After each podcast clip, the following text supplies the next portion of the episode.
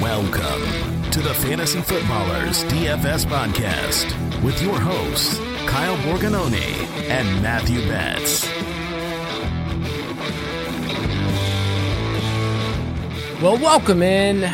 We're actually live right now, Betts, and it's good to be with the people. It's good for them to hear our voice, even if it's Friday morning. But dude, I am pumped to go live with the people. How about you?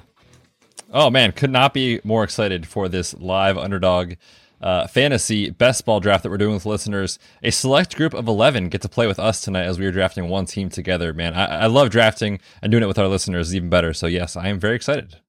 And, you know, there can only be one. And so Betts and I are actually going to combine forces. We're going to share the pod, of course, and go out for either Chili's together or maybe just grab a drink or something. But we look forward to, you know, taking a little bit of money from people, but more importantly, getting to draft with people in June. It's June 18th, and it's still best ball season. And so this whole month, we've been walking through strategy. Last week, we talked about stacking. This week, we're going to do a live draft, and next week, we're going to be talking about league winners. So real quick, Betts, best ball season. Just how are you summing that up? Because we're about to enter into the next part of July and August where we're going to start prepping for DFS. So how's best ball season just feel for you? It feels great to be drafting in June when we're going off of, you know, mini camp hype reports and all this coach speak. It's just great. But no, the reality is, like, there is a massive edge in drafting early. Now, before, you know, people start getting really excited about the more information that you get, the less edge you have if you kind of have, you know, your nose to the grindstone, like really trying to get this information, which you and I as sickos definitely do. So I love drafting early. I think there's a huge edge in it. Some of my best success last year came drafting early best ball teams rather than drafting them in late July or August. So I will probably taper off over the next 4 to 6 weeks. So I'm in it right now, man. I'm, you know, in the DFS pass with our rankings. I am doing a ton of research. I am doing a ton of drafts, and you know, right now it's the best time to draft and then have zero stress about it until the end of the year. So I absolutely love it. Yeah, I think once I hit July, I definitely will take a break and then wait for more information to come out. But there have been a couple players that I feel really happy about. One of those, Javonte Williams. He's my most rostered running back, and he's trending towards that territory where he's going to end up being like a 4th round running back, maybe a 5th round. And I've been getting him in 6th and 7th on most teams as my running back 3.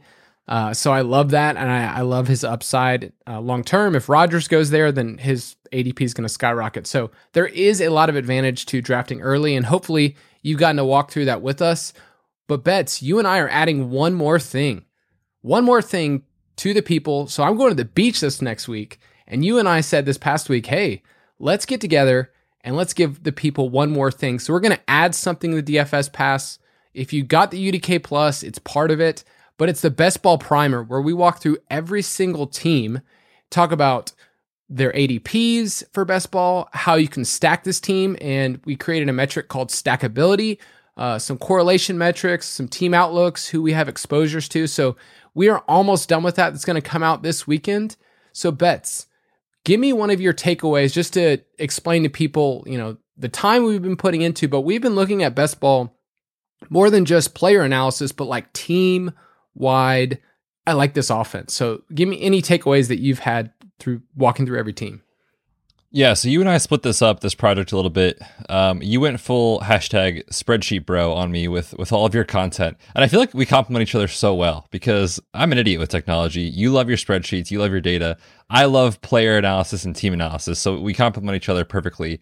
I wrote up all the team outlooks or kind of the previews of, like, you know, what does this team mean for best ball and how do we apply what this team is going to be? One team that I got really excited about after writing them up was actually the Bengals. Thinking about kind of what they let Joe Burrow do in his rookie year, they let him drop back more than any other quarterback in the National Football League as a rookie before he got injured. And then you could say to yourself, okay, well, maybe that's this team's identity. Are they going to let him throw as much? I think they will. I mean, you look at this offense.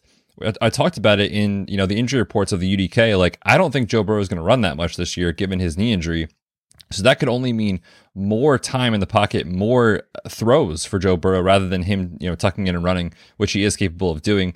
Awesome, you know, wide receivers. Joe Mixon's getting a little bit of hype. So it's just a team that they're going to be up in pace.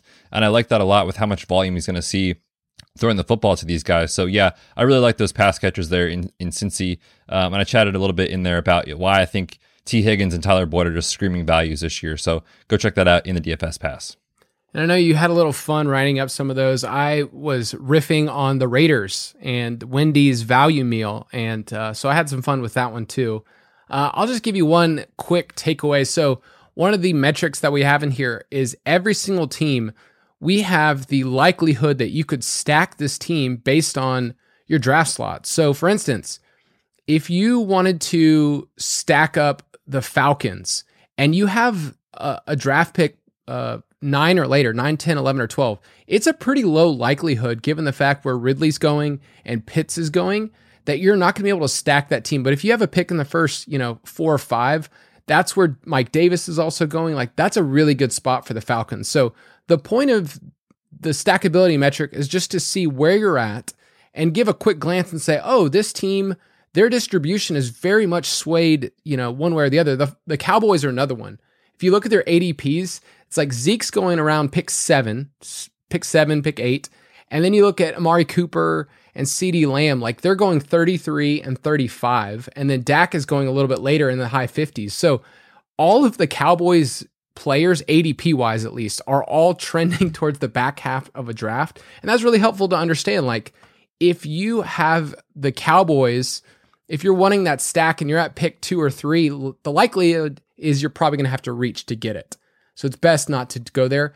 And then one more metric that I've been messing around with is last year, which players correlated with the quarterback for stacking.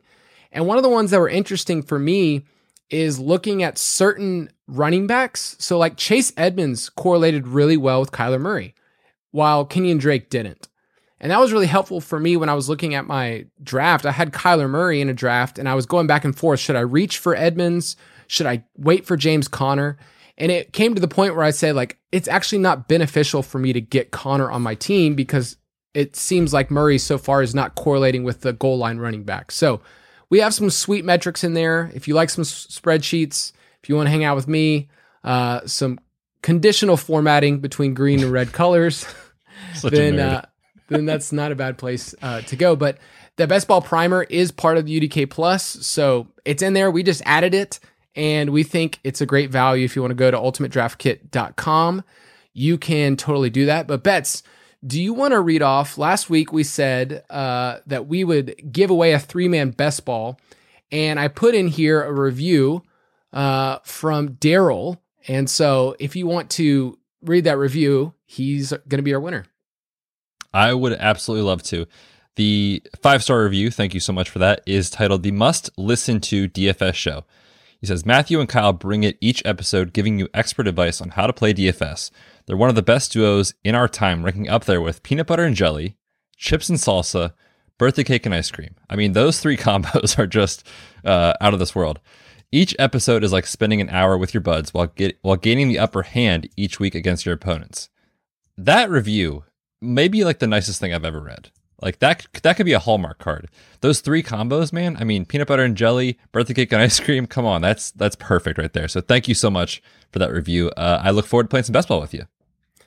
You know, it's always good to get a review. And I even had someone else reach out and basically say like, hey, you guys actually sound good on there. Like you really sound like great people. Like I can hear your voice. So I'm really, really enjoying it. Really glad. But let's get into some best ball. Best Ball Bonanza. All right, Betts, we got to get into a fast draft. And what's crazy is, Betts, we are actually at the turn. We're at pick 12. So we've got a lot of time to talk. We've got a lot of time to muse on things.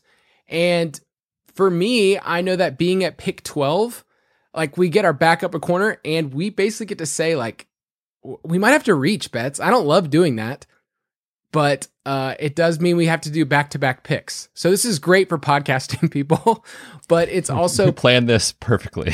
Yes, but even better, this is something that you and I get to feel the live tilt.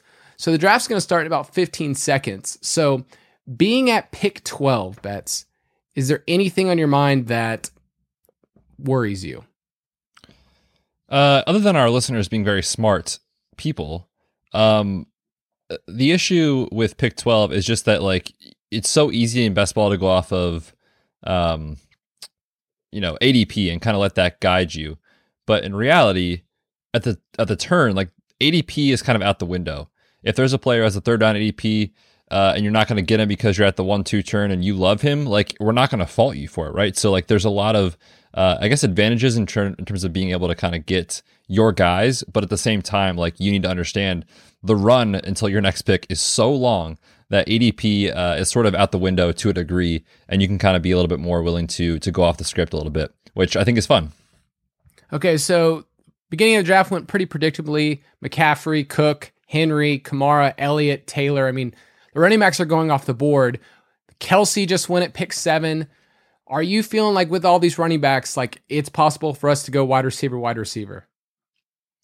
I think it's possible. I've also actually had a couple of drafts where I've been at the back of the first and then obviously early second that you just double tap running back and you get, like an Austin Ekeler, Aaron Jones, an Austin Ekeler, Joe Mixon. Like that kind of start is really intriguing. But if there's wide receivers that we absolutely love, I'm totally fine on that as well. All right. So we're up in 2 picks right now. Akers, Chubb, Ekeler, Diggs, Jones are on the board. Ekeler just went. So Betts, you and I are about to be on the board. And we will have back-to-back picks, and then I'll get to give my lovely commentary to the people. So Akers just went off the board. We have Chubb, Diggs, Jones, Mixon, and then Devontae Adams is also on the board. So those are the top for me. Who would you feel like we must take? Yeah, for me, it's between Nick Chubb and Aaron Jones. They have the same bye week, so I think we should take one of whoever you prefer. We'll take one of those and then maybe come back with Mixon.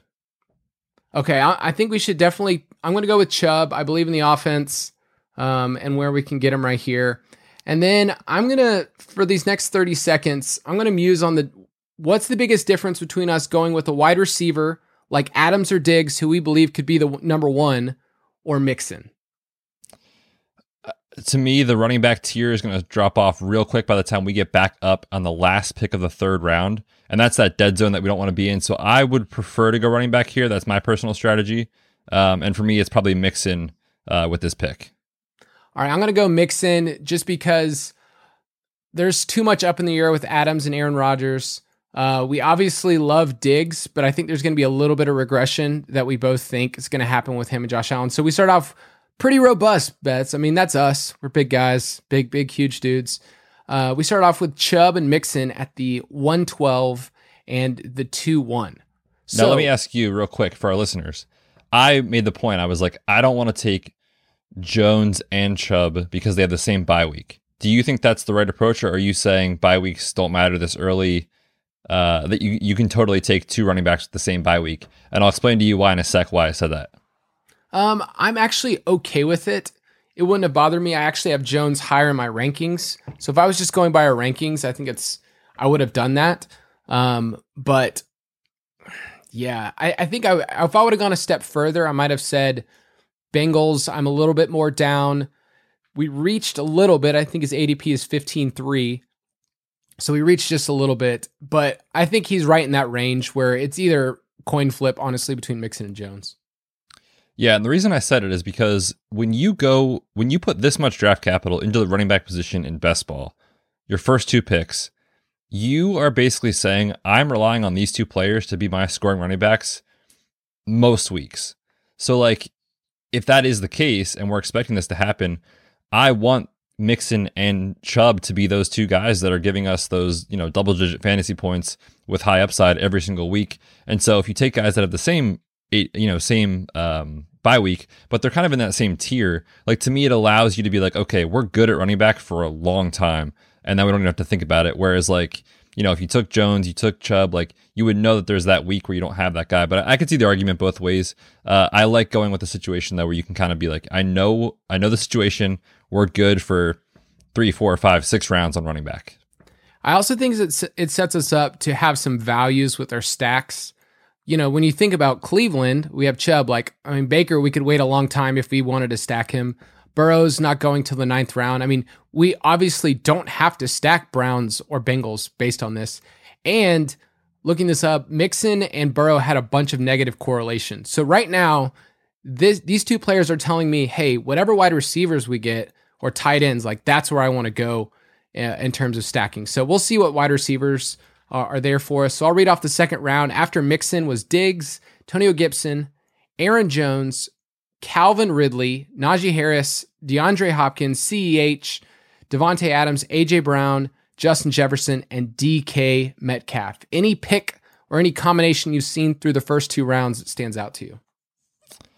Yeah, we got to give a shout out to, what is the name here? G. Neely FF with the double wide receivers start here with Tyreek Hill and Calvin Ridley is a way to get different for sure in best ball, but you could argue it's the strongest pairing of the first 2 rounds there. For sure. I would love if somebody like Kittle fell all the way to us. Waller just went off the board at 3-3. I don't think he'll make it all the way back. But I think if we had a strong start of 2 awesome running backs and a tight end, then we'd only need 2 tight ends for our build. And I think we could do that. So we still have about 7 picks. Who else on the board do you like? What wide receivers? I'm really high on Amari Cooper this year. I know CeeDee Lamb is the new hotness, but you look at the you know, if you're on RotoViz, if you look at their Game Splits app with Cooper and Dak, I mean, it's light years above what any wide receiver does for Dak. Those two together are massive. So I wouldn't mind if he fell to us there to be our wide receiver 1. I think he's in for a huge season this year. Yeah, we've got your boy Terry McLaurin also on the board, so I'll cue him up. Right now, I think if I got one of Cooper or McLaurin, I would be great. Love Keenan Allen. And we're up in 3 picks. So Patrick Mahomes just went off at 3-8. That's a little bit earlier. I like him when he moves over to the 4th round. But for back-to-back picks here, do we go wide receiver, wide receiver? I think we have to. I mean, the names that are on the board are... There is the range of outcomes for these players that are on the board. Keenan Allen, Amari Cooper, Mike Evans, etc. That could have wide receiver 1 overall upside. And to go double wide receiver here, I think it's massive. All right, we got one more pick until us. Oh, Cooper just went. Dang yeah. I think McLaurin and Keenan Allen feel the safest of these. CeeDee Lamb, I think we want a piece of that Cowboys offense, and there we are. So David Montgomery just went. I think McLaurin feels like the pick that you and I are in most agreement with. Yep, take him. Definitely in on that. You won't hear me argue with Terry McLaurin ever. Okay, so McLaurin is there. But let's debate real quick between Keenan Allen, CeeDee Lamb, and then I don't know if you want to dip any further, Mike Evans, Julio Jones. No, I think for me, it's between Lamb and Allen. I like the ability to stack Allen with Herbert later because he's cheaper than Dak in terms of ADP. And we just know what we're getting with Keenan Allen, right? CeeDee Lamb, there's still some question marks, but Keenan Allen, you just know he's going to dominate targets. We love him. Herbert obviously is really intriguing in year 2, so I like the Keenan Allen stack there. I feel like the market isn't really implying that Lamb has some risk to him this year. Yeah, I think that's a good call. I did look at this team that has Cooper right here, and they're set up to stack them. But let's go with Keenan Allen. We just want the volume. I feel like our team so far is a safe team. We have Chubb, we have Mixon, we have McLaurin and Keenan Allen. I feel like we know who the number 1 wide receivers are for the team. We have them. And then we have a couple running backs that are going to get awesome workloads. And Chubb, we're both huge fans. I should have worn my Nick Chubb shirt tonight or my Keenan Allen jersey. What was I thinking?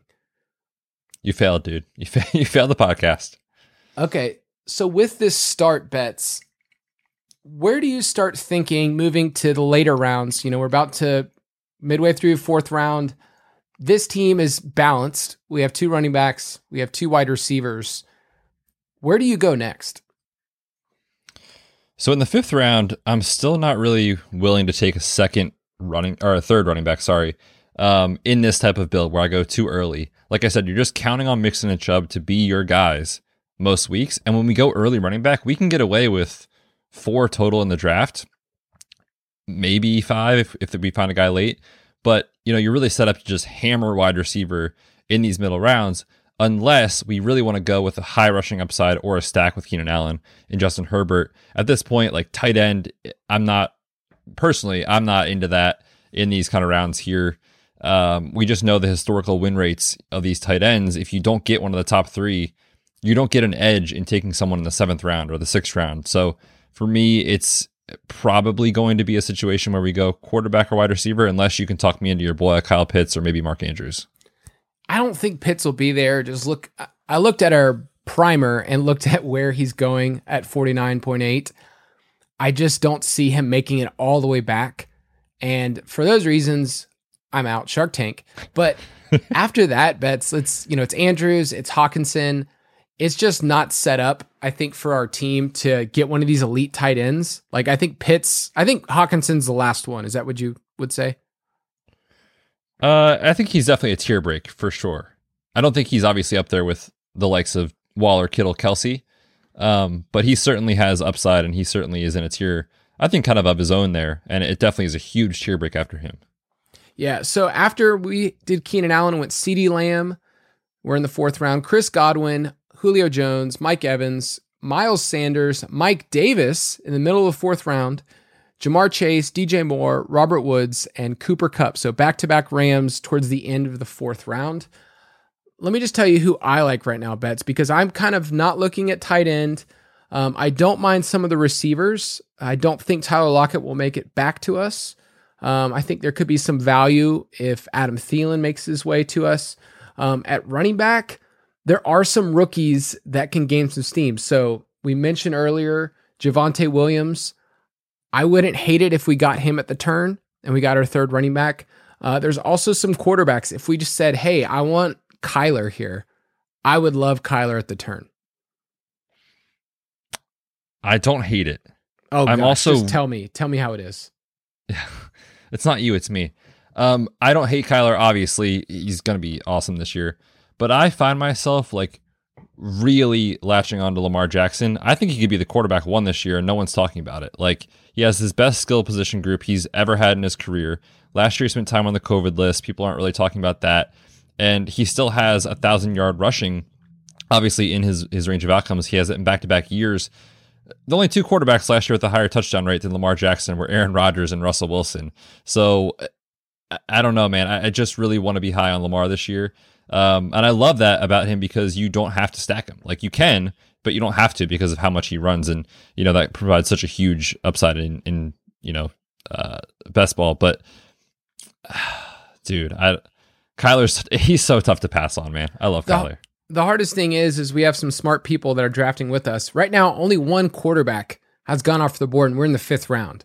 So Mahomes went at, 3-8, but we're in the middle of the 5th round, Betts, and Josh Allen, Kyler Murray, Lamar Jackson, they're just sitting on the board. So knowing that, Josh Allen just went off, but like, what if Kyler and Lamar are sitting here? Never mind. Kyler just went here. Is someone listening to the show right now? Live Stop. On the podcast. You getting this feed? So would you take Lamar and stack him with Andrews here? I think that's certainly a way that we could go. I don't think, like I said, the stack has to be forced. I think it depends on the wide receivers that are there, though, to be honest with you. Okay, so I'm going to queue up Lamar. Hopefully he falls to us. Dak is also there a little bit later. Wide receivers, we're looking at Deontay Johnson, T. Higgins, Brandon Ayuk, Odell Beckham, Courtland Sutton, Chase Claypool, DJ Chark, no thank you. So... and Lamar Jackson's gone. They're listening to this feed. That plan is out the window.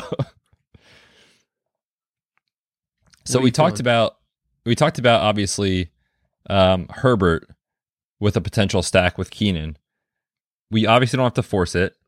If we do, however, he's not coming back to us in the 7th round. So I feel like he's on the board if you want to go with the stack. I honestly don't hate the idea of going with your boy Javonte here in the 6th round.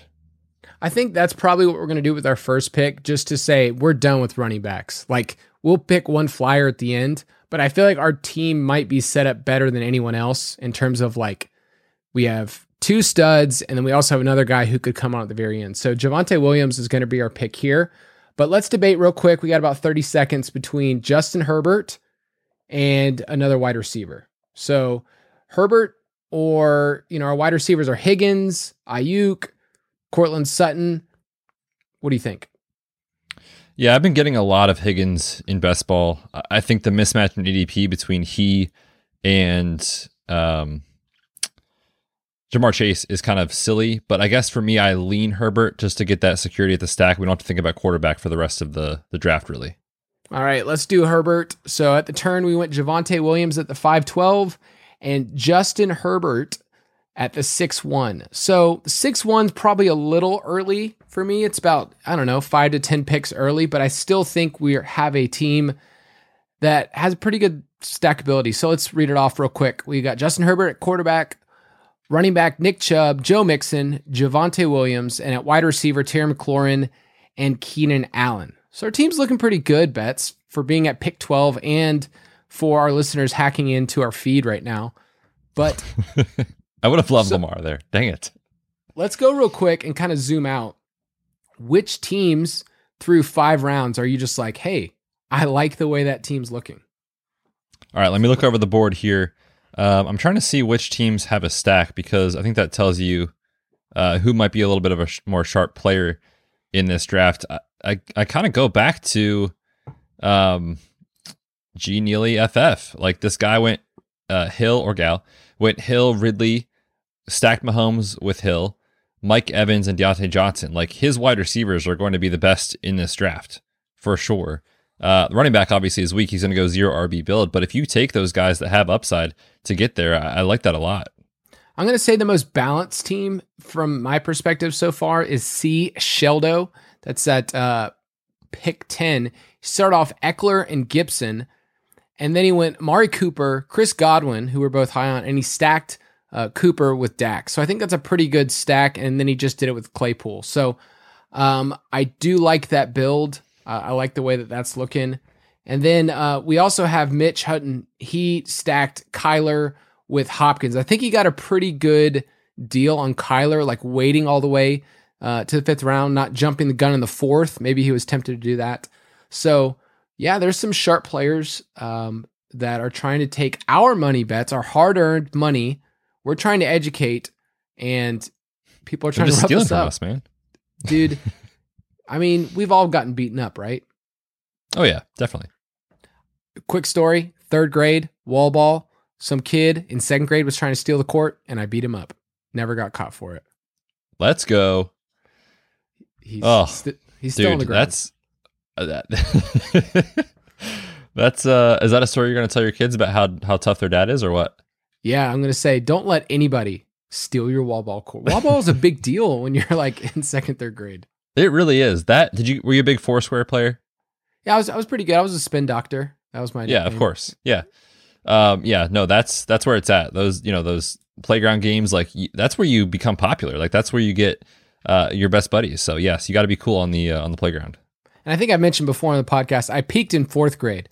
So you could just imagine elementary, 3rd, 4th grade, pickle, I mean, all those things on a wall ball. I was pretty much the man. So, Betts, coming back around, early 7th round, any player that sticks out to you at the top of the ADP?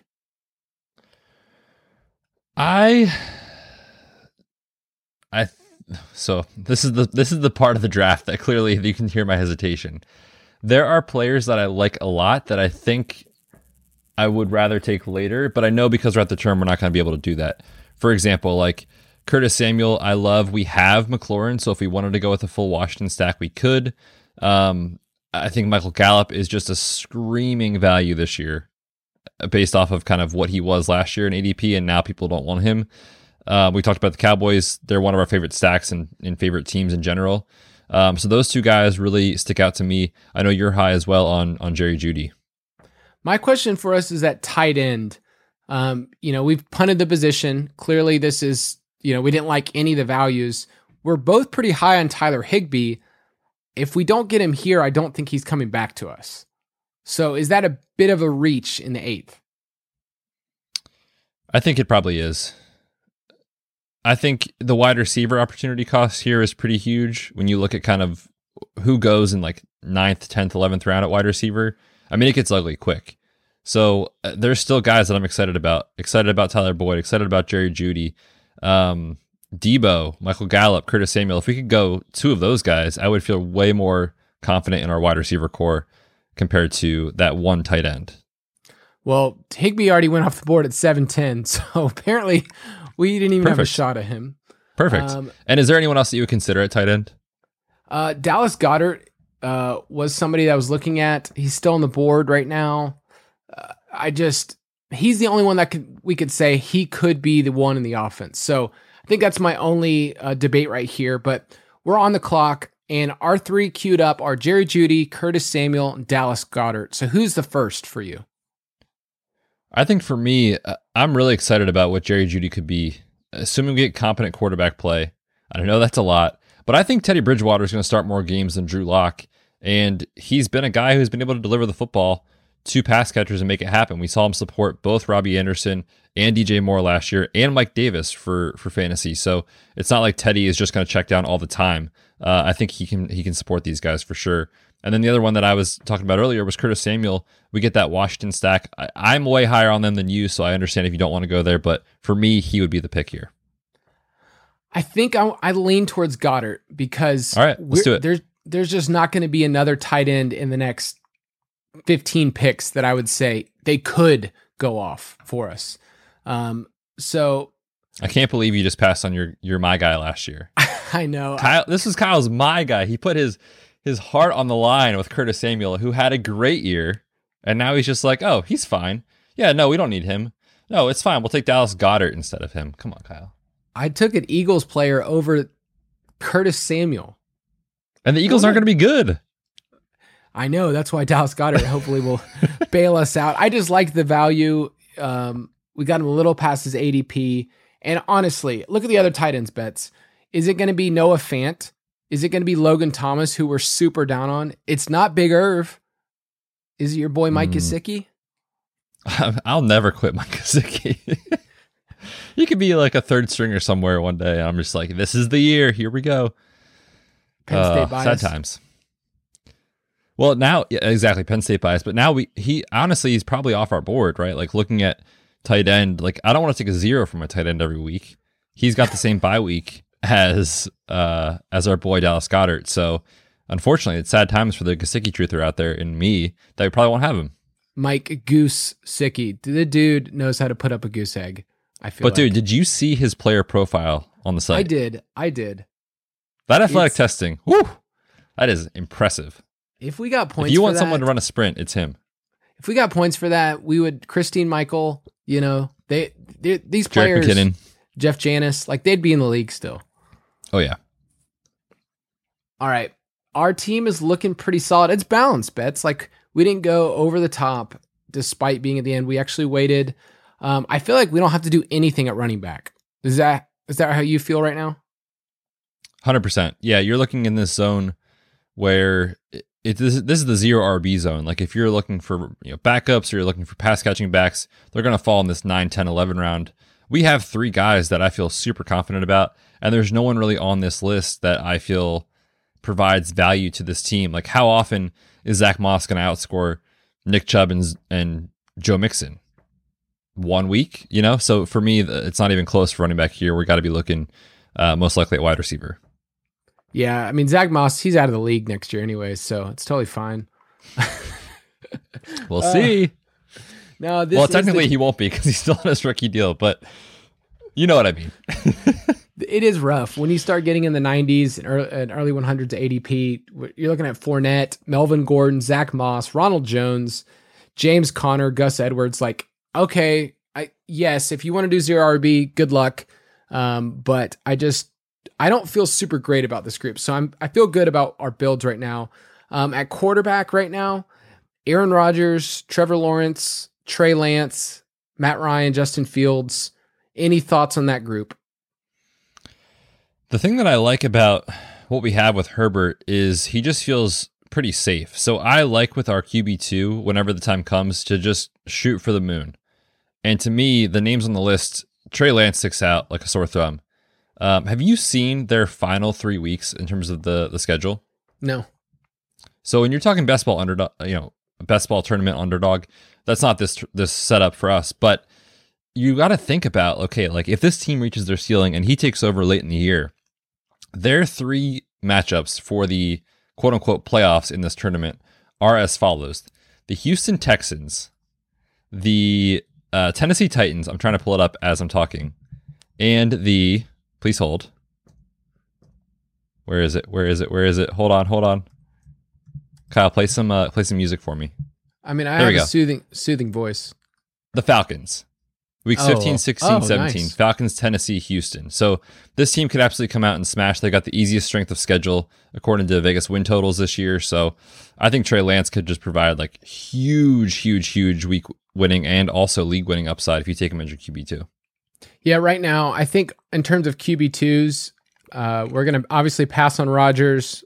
Lawrence is intriguing. Trey Lance, Justin Fields. I think any of that range feels fine. Looking at our team in terms of like who we're going to stack, that's where it gets interesting. All right, we're on the clock. Wide receivers bets. We have Russell Gage, Devontae Parker, Corey Davis, our boy Marvin Jones. Henry Ruggs already got taken. Man, people are sniping our guys. Anybody stand out to you? I think Gage is safe. He's going to give us those PPR weeks. I think he's fine here. He also is a different bye week, which fits well. So I think he's a good play just because you know he's going to be running a ton of routes. He's going to be the wide receiver two for that team. And then looking at the rest of the list here, it's sort of shoot your shot with who do you like and how does it fit your build. And for us, there's not really anyone else specifically that I like for stacking with Herbert or like stacking later. So I'm almost intrigued that we just go with our guy and Trey Lance with the Russian quarterback. We love a good Russian quarterback. No, I'm gonna agree with you, man. I just think that we are set up where all those wide receivers are the same right there. Like we could have taken Corey Davis, we could have taken Rashad Bateman, but it didn't really correlate with our team. Like there was nothing else on there that says like we have to take this player. So I felt good. Right now, with our two quarterbacks being Herbert and Trey Lance, are we just done with quarterback? We're done. Lock it up. Don't even think twice about it. Okay, so this team is good, guys. This team is looking good from 12th spot. We have Justin Herbert and Trey Lance. Team is very good. Make sure you convince listeners of that. Very nice team. We're done with quarterback. Running back, we mentioned Nick Chubb, Joe Mixon, Javonte Williams. We'll probably add somebody, maybe a pass catcher or maybe a high upside guy a little bit later, but still, are you pausing on the running back? Depending on who's there, you know, in round 11, 12, 13, maybe we'll see. But like I said, just the further out you get with ADP, the chances of that player outperforming your early running backs is minimal. So yeah, I'm almost good to like target someone super late, or if there's a pass catcher that we like that's going to have a defined role, then we'll take him. But yeah, for me, we got to definitely add to our wide receiver depth chart and obviously tight end as well. Yeah, I feel like wide receivers as a whole have kind of been pushed up this draft. Like the guys that I'm used to getting in about the 9th or 10th round have been going around earlier, and that might just be our listeners. So, you know, Michael Pittman has been my most drafted player, and we didn't even get close to getting him. Some other wide receivers, Ruggs. I feel like both you and I like Ruggs as like a wide receiver 4, maybe 5 type. Jalen Waddle. So just young, exciting receivers that you can put on your team. Antonio Brown also went off the board in the 8th round. So I kind of hate that our wide receivers, I feel like we don't have the boom quite that I wanted to. Not as exciting, but when you start looking at wide receivers 5, 6, and 7 on your team, that's what's most important to me is just finding depth. Like we're not asking for somebody to be a wide receiver 1 for us. So any thought process just about our team, like we only have 4 wide receivers and we're about to be in round 11. Yeah, it's not what I normally do for sure. Like I tend to kind of prescribe to that 4, 5, 6 round hammer wide receivers over and over and over again. There's just so many good names that are there. And then, like you said, you get into around 9, 10, 11, and it's like, these guys are all the same player, you know? So I think having that security there is huge. I think for us, the real turning point in the draft, as far as like your strategy versus mine, probably was more that Dallas Goedert pick, where I don't know that he has the upside that his ADP warrants personally. with the offense and how much I think Jalen Hurts is going to run. But that said, you are very smart at this whole thing, so I trust you with all of the money that we have in this, which is a lot, to not make us poor. So I hope you're right on that one. So Curtis Samuel's just staring at me. Went mid eighth round, so maybe that's it. Maybe that's where I went wrong with this team. But I hope Dallas bails us out. So beginning of the 11th round, bets, we're almost there. Let's talk about wide receivers that are on the board that kind of fit the bill of a wide receiver 5, wide receiver 6. And if there's anybody that can correlate with our players, that would be nice. Mike Williams is already gone. That would have been nice. The thing about San Francisco is if you don't get Debo and Ayuk, like, who's their third wide receiver? Yeah, that's true. That's definitely true. But like we've talked about before with stacking, like for Lance, I think in this build, we're saying like we're taking Lance to be, you know, Lamar Jackson, his first year that he was a starter. We're taking him to be the running quarterback that just sets the league on fire. We're not taking him to pass for 4,000 yards. So even if we don't get a San Francisco player, that's fine. And if we wanted to do something really unique late, we could take, you know, Wayne Gallman or someone like that, or Elijah Mitchell as someone that could be that, you know, RB4 on our team that could be the quote unquote stack with Lance if we really wanted to. But I don't think we need to force it. Well, there's one wide receiver that's just sticking around, bets, and I'm getting hot and heavy just thinking about him. It's our boy Marv Jones, and we're almost on the clock. I mean, if people don't snipe him, I'm going to take Marv Jones. Yeah, no, that's fine. I'm fully on board with that. Okay. What other wide receivers do you like here? Scroll down the list a little bit for me. Yeah, okay, never mind. Scroll back up. That was terrifying. Oh, we just got sniped. Marvin just went. Oh, Marv. Yeah, so in this point, Rondale Moore is super exciting. I'm also higher on Paris Campbell in his role this season. I think he's going to be a player that plays a ton in the slot. We've seen Carson Wentz target the slot in the past, and he's a guy who has just never been able to put it together. But if he does, I mean, that's a super intriguing value in Paris Campbell here in the 12th round. All right, I'll let you make the first pick, and then I will make the second for this section. All right, so pick I'm gonna say let's take Paris. Paris Campbell says he's fully healthy, bets. I'll believe it when I see it. I actually think he can stay healthy this year. So I think he has that Keenan Allen, like, you know, sort of unlucky type of situation with him. Okay, so wide receivers on the board. There's some young guys. I love Terrace Marshall Jr., but I think it's too early. Rondale Moore is kind of more of like a trick player. Nelson Aguilar, don't love it. And then at tight end, I feel like we're reaching. So any of these guys fit the bill for you? I mean, Nelson Aguilar could be the one. Let's go with Aguilar. Might as well. You know, that's all I can say about him. He could be the one. I did check him out, and you know he's had more wide receiver 1 weeks than DJ Chark over the last 2 years. So this man's getting disrespected, and we can see it in ADP. So we just went Campbell and Aguilar, the classic duo, at the 11 and the 12 turn, and we only have a couple more rounds left, bets. So right now, our build, we have 6 wide receivers. So while we were kind of short on that earlier, we kind of hammered that the last couple of rounds. We still only have 1 tight end. So do you feel like tight end's what we need to address? Because I'm assuming we're going to do 3 tight ends. Yeah, I think with Goddard, you have to do that 3 tight end build, which is, you know, totally fine. And when I'm looking at tight ends that I want to take to kind of supplement your guy that you took that you're probably going to rely on most weeks, I just want upside. Like, I want athletic guys that can actually create and do some nice things with the ball in their hand, and not just be a guy that you're like, I hope he catches 2 catches for 2 yards and a touchdown. Like, I don't want that. So guys that I'm looking at are Jonnu Smith, who could correlate with a New England build if they do actually go a little more pass heavy than we think, or Mac Jones plays more than we think and they let him throw. I'm also really intrigued, and I'm such a sicko by saying this, that Jared Cook is a guy that correlates with our stack with Keenan and Herbert, and there's a ton of targets to go around for the touchdowns, right? Like, you know, Keenan's not going to get it all. Mike Williams is kind of inconsistent. Hunter Henry's out of the door. So Are we going to take Jared Cook? I don't want to do it. I feel like with Jared Cook, I'm fine with it, but I'm probably going to wait and see what else happens in terms of tight ends. He's like pick, like 15th, 16th, 17th round. Yeah, which is great. Like if he's our tight end, if he's a tight end 2 or 3, that's fine in terms of what we're doing here. I'm going to look back at the running backs because we've kind of forgotten about them.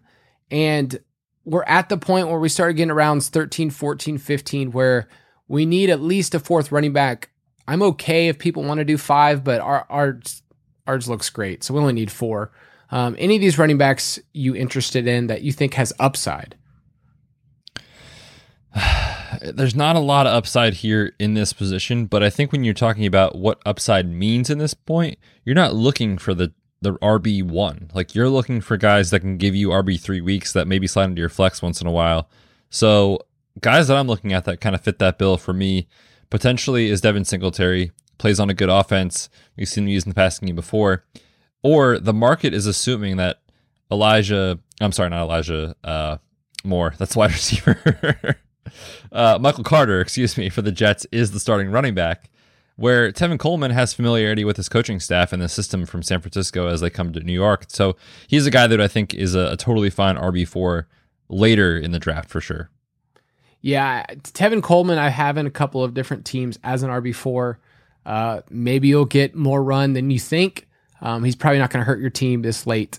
So a couple of tight ends just went off the board. So Ingram and Tanyan. So the tight end pool is kind of drying up a little bit. Right now it's Gronkowski, your boy Ferkser, Jarwin, and Henry and Cook. And yeah, Jonnu went off the board too.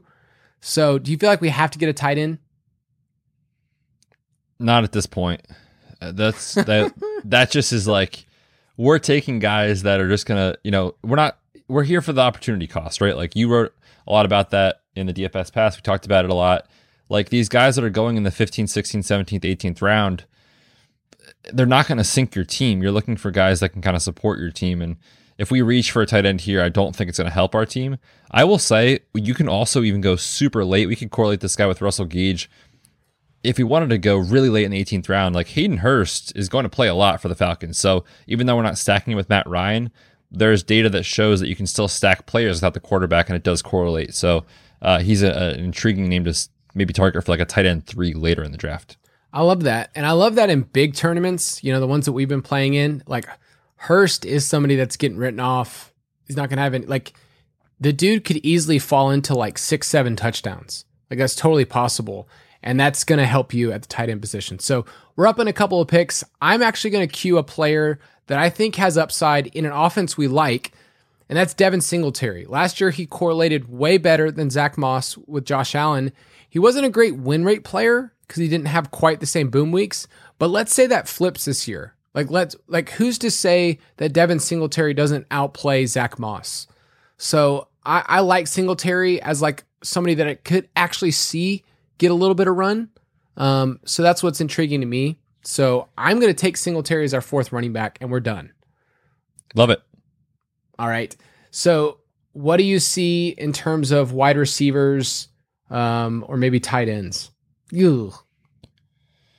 Not great things, to be honest with you. I think if we want to kind of keep that Buffalo train going, like Emmanuel Sanders is going to have a lot of usable weeks for sure. I also think Traquan Smith is intriguing if it's Jameis Winston starting, which we don't know. I'm not in on Denzel Mims. There's a lot of negativity. Jamison Crowder is always undervalued. So at this point, I think it makes sense to just kind of go with someone that you think is going to have usable weeks. And for me, that's Emmanuel Sanders or Traquan Smith. Yeah, let's go with Sanders. We just trust his talent. And I don't trust Traquan. He has never surpassed 450 yards in any season in his career. And oh, by the way, he played with the Hall of Fame quarterback and it didn't really matter. So yeah. Plus, that's true, totally. And the nice thing with Sanders is we just took Singletary, so we're saying we want a little bit of exposure to Buffalo, which I think everyone drafting a best ball wants. And yes, we're not getting those high-profile guys in Josh Allen or Steph Diggs, but Sanders is going to be an every-down player for this team. And what happens if Zach Moss gets injured? And what happens if they don't go as pass-heavy as they did last year? you could definitely have some exposure to some spike weeks for sure with Buffalo's, ancillary pieces. So we have 2 quarterbacks, 4 running backs, 7 wide receivers, and 1 tight end through 14 rounds, Betts. I like the way our squad's turning out. Picking at 12 is not easy, but I think we're set up pretty well. It sounds like we're done with quarterback. Are we done with running back? Yeah, Nick Chubb, Joe Mixon, Javonte Williams, and Singletary. Yes, we are absolutely done. I like that team actually quite a bit. I think that fits kind of what you're looking for in a 4 running back build. 2 workhorse backs, and then a third back that can become a league winner down the stretch is what I've been gravitating towards, maybe that rookie. And then in the 4th running back position slot there, like someone that's going to be involved, that's not going to give you zeros, that will have spike weeks, that could have more upside than you think, especially in a pass-catching role. So I love that 4 running back build. Yeah, we got Singletary, 14, 15 picks after where he normally goes. So he was just sitting around. So that's why I felt fortunate to get on him. We also were pretty fortunate, Betts. All 4 of our running backs have different bye weeks. So we're set up really well in terms of our running backs and our buys. We have 7 wide receivers. So knowing that we have round 15, 16, 17, and 18, we have 4 rounds left. How do you want to use those? I think we're pretty much locked into a 3 tight end build at this point. So if that's the case, then obviously we're going 2 more tight ends and we'll slap on an extra wide receiver here at some point as well. So, so we're going to have 9 wide receivers and 3 tight ends. So overall, do you think this draft has gone the way you want it to, or because you're drafting with me, you're just still mad about that Dallas Goedert pick? If Dallas Goedert is the tight end one this year, I will forgive you. Overall, I really do like this squad. I think we may have missed out on a little bit of a tier in terms of the wide receivers. But the nice thing about best ball, and this is kind of where people get off track, is like your wide receiver core, because you're not investing early in the first, second, third round of these drafts with your wide receiver, if that's your build, you're making up for a lack of quality with high quantity. So to walk away with this draft with 9 wide receivers, I feel like most weeks we have guys that are going to play a ton of snaps that are going to be on the field that if they get the targets and they produce, like this team is going to do really well. So there was a bit of a tight end run here in round 14, classic round 14 run. Ferkser went, then Jared Cook, which hurts, Hunter Henry, and Blake Jarwin. So 4 tight ends, Betts. I thought that maybe one of those guys would fall to us, but we're really going to have to make up some ground with our tight end position because there's some teams that, are built pretty well. They've got Kelce, they've got Andrews. We're just a bit behind when it comes to tight end. That's clearly where we're the weakest. I blame Dallas. But imagine if we didn't go Dallas. What would we have done? We would have gotten Curtis Samuel, and then we would have picked some other bum. Yep. That's true. It's really true. It's very true. But I think I'm willing to just punt off the tight end position completely. I've done a ton of drafts where my tight ends look like a joke. And when it comes down to it at season end, if your tight end is scoring 4 points in a week versus 2 in a week, it is not going to kill you. So I think for me, I'm just more willing to take on some risk at tight end, but there's still guys that are going to play a lot and have productive weeks. Like Cole Kmet, right? He was our 3K tight end last year in DFS all the time. He's the starter there. Hayden Hurst, we talked about already. Eric Ebron, no one wants, yet Pittsburgh we saw be a huge pass-happy offense last year. He could obviously be involved. And then Gerald Everett, he's going to play every snap with Russell Wilson as his quarterback, and now he has no Tyler Higbee to compete with. So I think I'm maybe being optimistic, but I'm telling myself a story that I think our tight end group collectively could still be pretty good. The tight end collective is as it's called. I like Everett. I like Kmet. So you're making me feel better. I really am. At first I saw that run, but honestly, these guys are in the same position. Kmet hopefully will overtake Jimmy Grandpa, hopefully. And then in Seattle, who else is there with Gerald Everett? So who would you pick between those two? Because those two, I feel like I would love to take here at the 15-16 turn, one of them at least. I prefer Everett. It's just knowing that he's going to play a full season with Russell Wilson, whereas Chicago seems just locked in on Andy Dalton for some reason. So I'll take Russell Wilson, who is perennially a top 5 real-life NFL quarterback every single year. And with wide receivers, we're just shooting our shot. So on the board, Amon-Ra St. Brown, the sun god. Amon-Ra. Diami Brown, AJ Green, who I've actually been taking. I know, it's gross. Demarcus Robinson, Amari Rodgers, Darius Slayton, any of those guys, MBS? MBS is intriguing. If we can get him later, like he's probably more of a 17th round pick type of guy. Or Diami Brown is also a deep threat from Washington. He's a rookie. He would correlate as well with our pick earlier of Terry McLaurin. That's true. Yeah, I'm going to wait on if we can get MVS later. I do like Amari Rodgers. I've been getting him in a lot of drafts, but I think you can wait on him.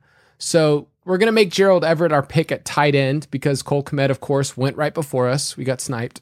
So feel good about Gerald Everett. What would you say the difference is in selecting Diami Brown and, I don't know, AJ Green? I think it's just a matter of floor versus ceiling. Like, you're hoping for Diami Brown to come in and catch, you know, he could have like an MVS type season of like 5 usable weeks of huge spike weeks. With AJ Green, like, we have no idea what he's going to get, but we know he's playing with Kyler and we like that. So I'm fine either way, whatever you think is the best build. I'm going to take the veteran. I'm going to take the gamble that they spent $8 million on a player who is still talented. And yes, he's 32, but I just believe in the offense way better. And we'll see what happens. And I know, Betts, you hated that pick. It's impossible to not like a pick after round like 10. Like, if you argue anyone's pick after round 10, you're just in a bad mood at that point, because the win rates, we know they just plummet as you get into these double digit rounds. It's just like, you got to hit that, you know, that lottery ticket, so to speak. Yeah, it really is. And anyone that tells you they know exactly who's going to hit is just crazy. Because when you start getting 16, 17, 18, you're getting super fortunate. And when you look back, because that's what we're doing right now, we usually look backwards and at 2020 we say, oh man, that was James Robinson was such a good pick. In best ball, nobody was picking him. Like, nobody was picking James Robinson. He was on, I think, out of best ball 10 rosters. There was like 5,000 rosters. He was on like 200 of them. So it's like, okay, some people shot their shot, but like most people aren't hitting for that player. So MVS just went off the board. Eric Ebron, somebody that you liked at tight end, just went off the board. Not great, man. Not looking good when you start scrolling through. Yeah, 16, just stop 17. Scrolling. It gets gross if you just do that. All right, I'm just going to scroll until we find a player that we have no idea who they are, okay? Like this guy. Isaac Witten. Who is Bug Howard? Should we cue him up? That's an amazing name. He apparently is a wide receiver for Jacksonville, according to Underdog. Bug, man. He's got a week 7 bye. We know that. But no player picture here. See, we can't do that. We can't have that. No, there's some people like Geronimo Allison. That man is just buried down here. Oh, Jason Moore. There we go. We could take... Wait, is that the Jason Moore? The Jason Moore, wide receiver for the Chargers. His picture's right here. It looks a little different. Yeah, we can cue him up. He would correlate with Herbert. All right. Give me a late round guy, a wide receiver that you're like, all right, I'm going to shoot my shot 17 to 18 round. I've ended up with a lot of KJ Hamler. He's obviously not in the pecking order that we like for a quarterback that we don't trust, but we've seen him be involved and have huge weeks out there with Denver. So he's a guy that I've taken to quite a bit, but it's on teams where I don't have Jerry Jeudy and it's on teams that I don't have Cortland Sutton. So I could definitely see the argument in being like, you know what, we already have Jeudy, let's pass on him. But at this point, you know, we're talking about an opportunity cost that is basically non-existent. So he would be a play. And then as well, I'm such a sicko, like Sammy Watkins staring us in the face. What if Lamar is actually going to throw the ball? It's possible. Josh Palmer, I see you hovering over him. Tell me about Palmer. I know that we have Herbert. If he wins the number 3 job from Jalen Guyton, then I think it's just great. Like that's all we're asking him to do is to have 3 or 4, to have an MVS type season. So they traded up to get him. I don't mind him there. Amari Rodgers is the most talented, I think, of this group. It's just that Aaron Rodgers is a wild card with this team. So we got to get a wide receiver here. So between Hamler, let's just say between Hamler and Palmer, who do you like better? I think we should roll with Palmer, just given the stack with Herbert. Yeah, and when having Judy, I feel fine, like not doubling up right there. Gosh, but what if Aaron Rodgers goes there? Well, then we'll do more drafts and we'll get some stacks with Aaron Rodgers. Yeah, well, lucky for us, KJ Hamler already went off the board. We're about to be on the board. So we have Josh Palmer as our final wide receiver that we're going to stack with Herbert. And then, good Lord, we need a tight end. Zach Ertz will not be our tight end. Chris Herndon, yeah, right. I don't mind either Mo Alley Cox in terms of like the Colts. OJ Howard is intriguing. I've got him with some Brady stacks. Anybody else? Donald Parham? Dude, what about Dan Arnold, the postman? You know, he's a player in the NFL. That is very true. I mean, there's actually some hype coming out of minicamp. Again, it's minicamp, but his tight end, you know, he's our tight end 3. The bye week is different than Goddard and Everett. Mo Alley Cox, I think, could be intriguing. He's a 14th bye week as well. So for me, it's either Mo Alley Cox or Dan Arnold. Dude, let's go with the postman on this one. I mean, everyone saw this pick for a long time. We did. We from the very beginning, we knew that Dan Arnold would be our final pick. So, all right, we just took your boy. Let's go over this beautiful our boy Sam Darnold to D Arnold. That's our boy. Let's go over this roster, Betts, and you can tell me the strengths and the weaknesses. And then as this draft is ending, let's look at the big board and we'll give a couple of teams that we really like. So, we have Justin Herbert, Trey Lance at quarterback. At running back, we have Nick Chubb, Joe Mixon, Javonte Williams, and Devin Singletary. At wide receiver, Terry McLaurin, Keenan Allen, who is so smooth. Oh, love Keenan Allen. Jerry Jeudy, Russell Gage, Paris Campbell, Nelson Aguilar, Emmanuel Sanders, and A.J. Green, a couple of old dudes, and then Josh Palmer. And then at tight end, we have the tight end 1, Dallas Goedert, the GOAT, Gerald Everett, and the postman, Dan Arnold. So give me some strengths and some weaknesses about this beautiful squad.